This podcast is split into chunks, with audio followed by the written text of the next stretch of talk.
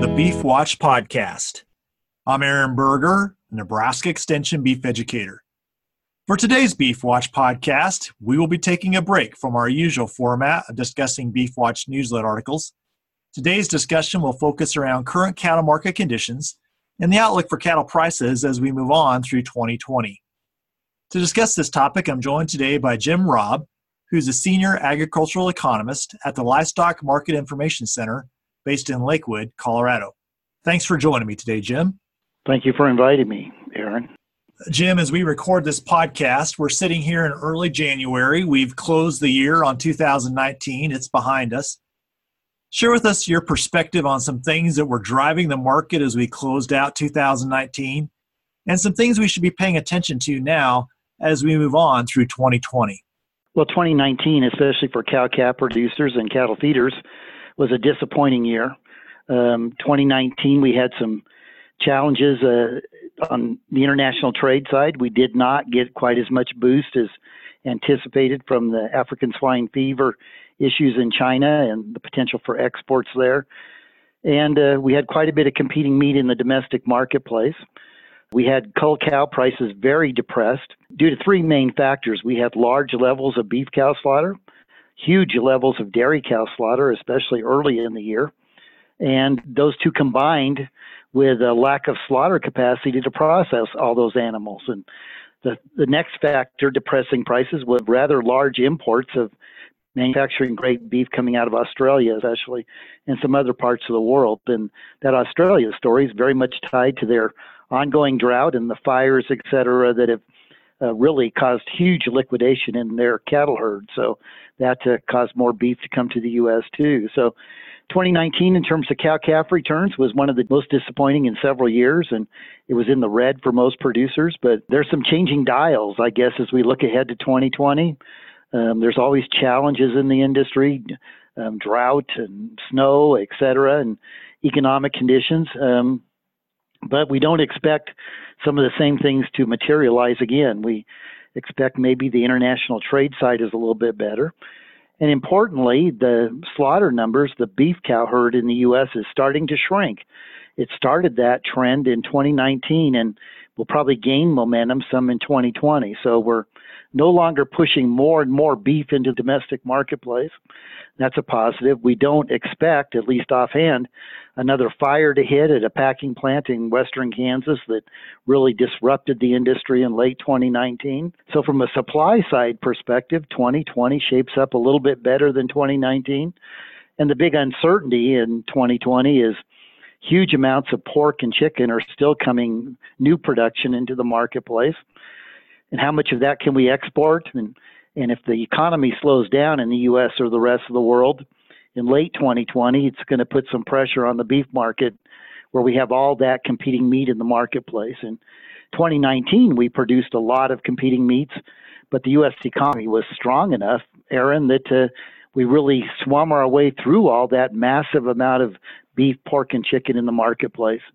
And we'll you know that's really the question mark for 2020 is uh, we're expecting we can do that again, but it's always a little bit iffy when it comes to the big picture of international trade and the domestic marketplace.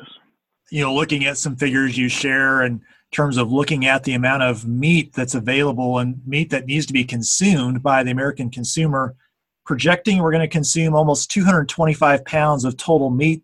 That would be chicken, poultry, and beef as we look at 2020. That's a pretty large amount of meat to uh, for us to eat our way through, so to speak. How do you see that impacting the market as we continue to move forward? Well, we uh, we ask each consumer in the U.S. if you know after we take production uh, less exports plus imports and population growth and a little bit of changes in cold storage.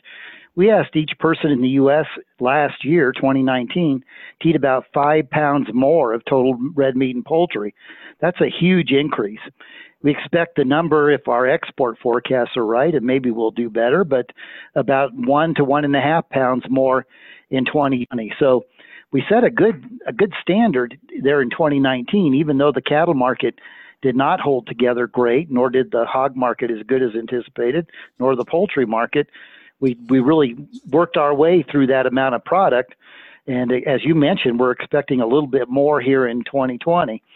Now the question mark is, is you know, this is really dependent, especially on the beef side of working through the the competing meats, is how strong the U.S. economy is and how much we can export. And you know, those are the, as we mentioned before, a bit of the wild cards. But if the U.S. economy stays strong, there's consumers, especially younger consumers, have shown a real affinity for eating beef, both at home and in restaurants. So any slippage in the U.S. economy becomes a, a bit of a headwind. And uh, with all that competing meat in the marketplace that's priced at lower levels than beef is across the board, um, that's kind of the uncertainty. So we can swim through that increased tonnage if you know the economy remains good, unemployment remains low, the people are optimistic about the future, and we can always get a little bit of help from the export markets to help whittle away. And you know, we're hoping for some more of that export market potential in 2020, especially for pork and, and chicken.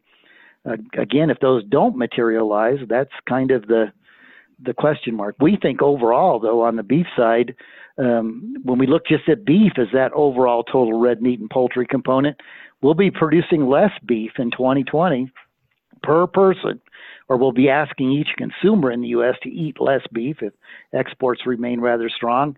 We expect imports of beef to decline in 2020 on a year over year basis. And then with population growth, we're going to have less beef per capita to work our way through in 2020 than we did in 2019. So that's a bit of the good news and the bad news in that uh, big red meat and poultry picture. As we think about this cull cow slaughter situation, obviously had a lot of cows, as you mentioned, coming to market this fall, and it'll be interesting to see what the USDA's projection is in terms of cow numbers as we get those coming out here in late January. But it sure seems like we had a lot of cows going to slaughter, less heifers being retained as we think about the heifer to steer ratio that's in feed yards right now.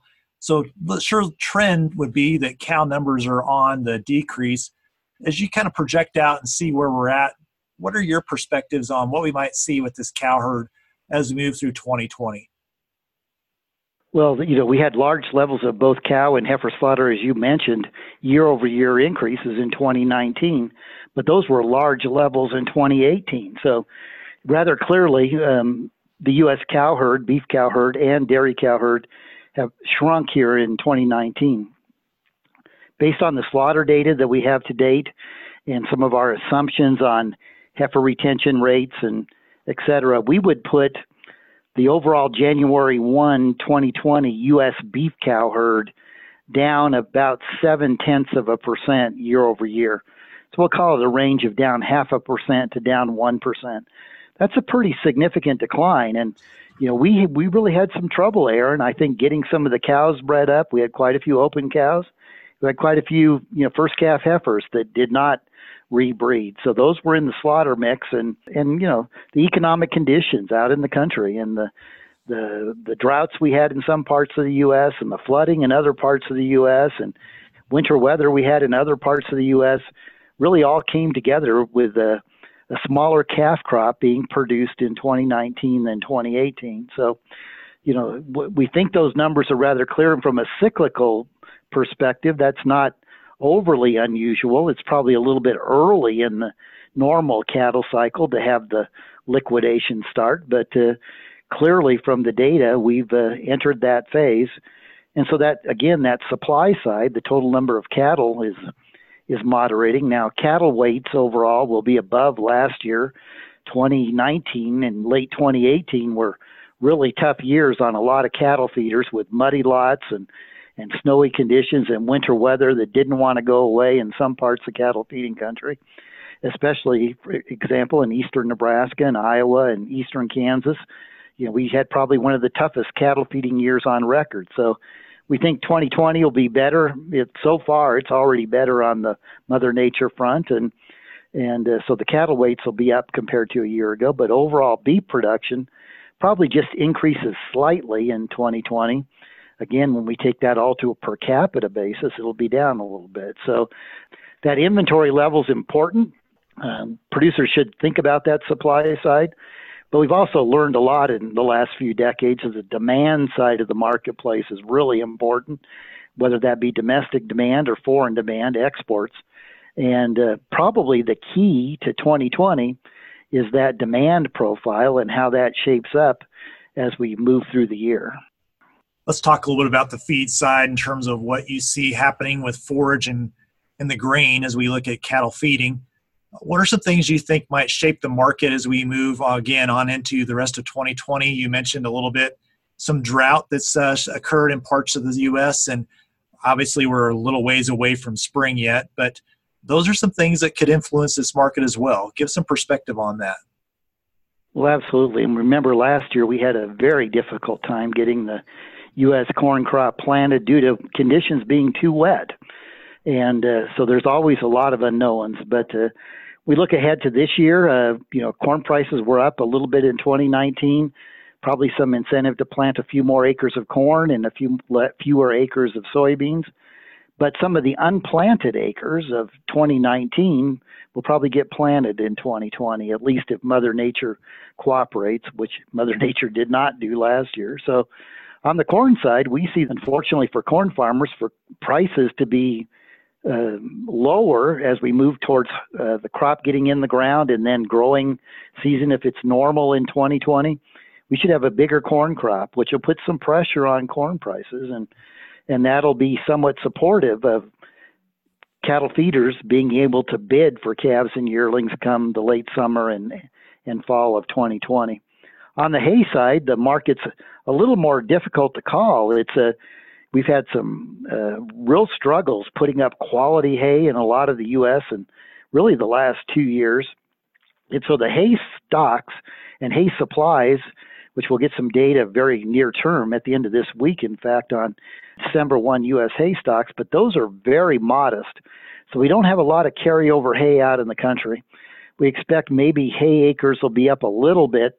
Mother Nature always has a lot to say, especially about those prairie hays and grass hays, about how much we can get cut and put up. But the hay market looks maybe to remain kind of relatively tight compared to the maybe some of the uh, traditional feed grains, et cetera. So, want to keep an eye on that. We want to keep an eye on pasture and range conditions as we move into the new year, as we get into the springtime demand for calves to go to summer grazing programs. Um, there's a lot ahead in this market, and uh, I think that you know typically uh, the whipsaws that can come. We saw it last year, 2019.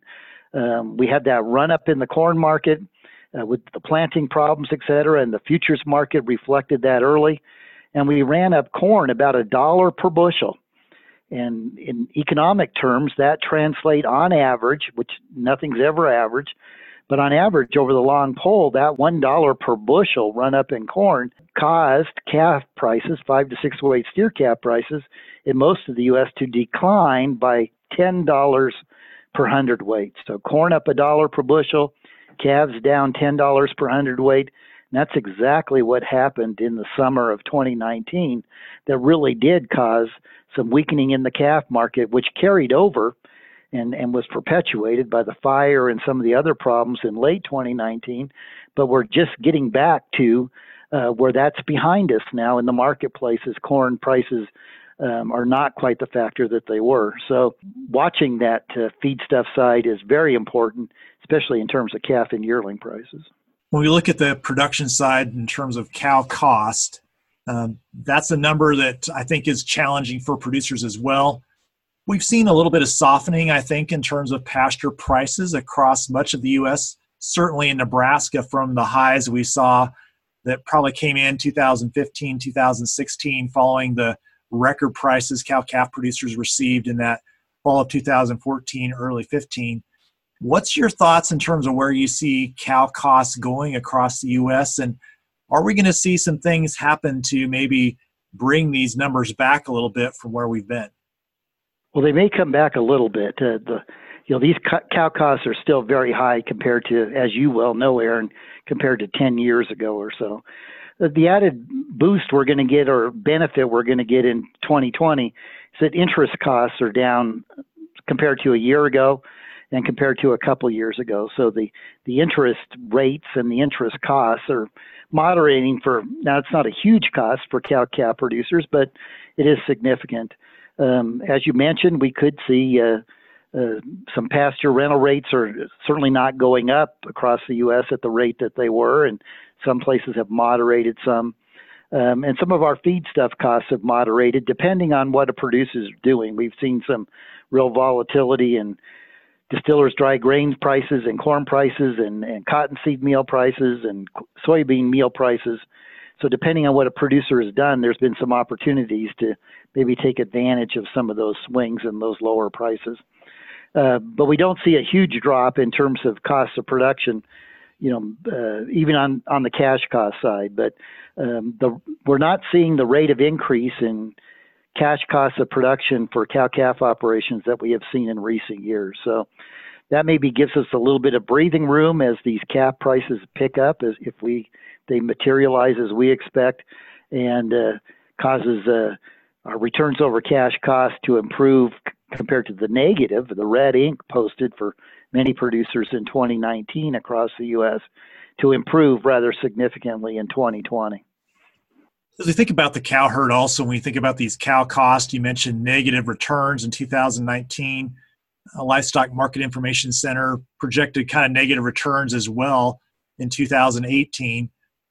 Are we in a situation here where we may be seeing some cow calf producers who, because of where they're at in terms of their age, because of the really tough winter we had last year, saying, you know what, I think it's time to let someone else own the cows. I'm going to rent the pasture out. It's time for me to transition out of ownership of cows. As you look at the states you're involved with, as you start to have your ear to the ground, what are the things you're hearing in terms of producers who may be exiting the business right now? Well, it's always a you know it's always a transition in this industry. It's a you know one where uh, you know, we have quite a few open cows, open heifers.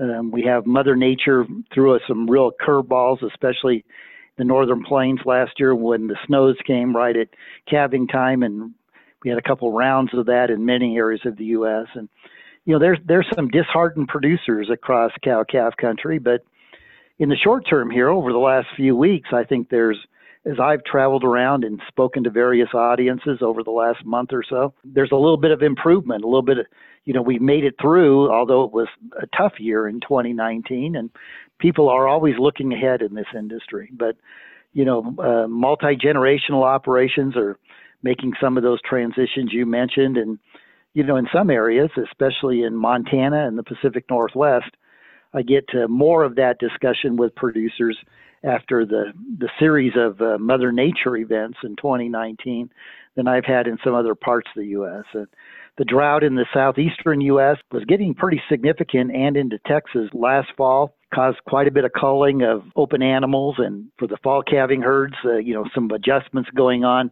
um, but that drought has uh, dissipated pretty significantly over the last three or four weeks. And so uh, a lot of the mood in cow calf country depends on pasture and range conditions, and, and we'll have to see how the year develops. But another year like 2019, I think the uh, scenario that you painted, the picture you painted there, will become more to the fore. But uh, I guess we're kind of hoping that uh, Mother Nature is a little kinder in 2020.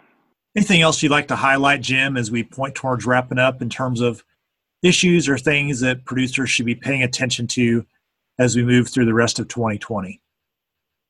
You know, we're looking very closely at this time for some of the producers are starting to push a hard pencil on summer grazing programs and buying calves and and uh, we've seen a nice run up in the last few days in the futures prices, uh, the feeder cattle contracts, uh, much like we did last year. And we learned last year that we missed some real opportunities to lock in the futures uh, for the feeder cattle contract in August and September last year, got up to over $160 per hundredweight. We're about 155 now. Uh, but that was well better than people actually could receive or did receive as we actually got to August, September, and October of 2019. And, you know, there were some unexpected events in there too we have some opportunities here to look at this market. We look at the first six months of 2020, our estimated returns for cattle feeders are quite positive. So as we get into the second half of 2020, probably cattle feeders will be feeling pretty darn good about their closeouts. Probably six consecutive months of positive closeouts for cattle feeders. So we start heading into the time frame where they're going to look ahead to buying the calves and yearlings that are produced here in 2020. So we want to take an honest appraisal of the marketplace and opportunities to uh, look at risk management, but also to re- to recognize that if corn prices moderate a little bit in 2020, especially if that's the case, we'll have higher calf prices in the fall of 2020 than we did in the fourth quarter of 2019. In fact, our forecasts here at the LMIC, and those are forecasts, there's a lot of things that can change, but we're up uh, 12 to 14 dollars per hundredweight on calf prices, the fourth quarter of 2020 versus the fourth quarter of 2019. So as we get also closer into the fall, if we start getting bids in Nebraska that are, you know, 175, 185, maybe even higher on some of our high quality five to six weight steer calves for the fourth quarter uh, for sales in, in late 2020, we may want to take some of those bids if they're appropriate to where the potential is. The potential is for a higher calf market than we had in 2019. In fact, we're looking at a higher calf market than we posted in 2017. So it, it's been a struggle in 2019, but it's still time to keep a sharp pencil and look at marketing opportunities and how the grass develops and adjust your production and your marketing plans and uh, try to take advantage of some of the situation that may very well uh, come to fore here in 2020 and 2021 probably looks even a little bit better. We're more worried about a U.S. recession, worldwide economic slowdown in 2021, but the U.S. calf crop will continue shrinking in 2021. So producers need to keep that in the back of their mind as they're making their long-term management plans. This is a time to put some thought into those plans uh, because we are cyclically in a different market over the next two years than we probably have been in the last two or three years. Thanks for those thoughts and perspective, Jim. I appreciate you joining me today. It's been my pleasure, Aaron. For more information on Jim Robb and the Livestock Market Information Center, I'd encourage you to visit their website, which is lmic.info. There you can also find market updates as well as commentary on livestock market conditions.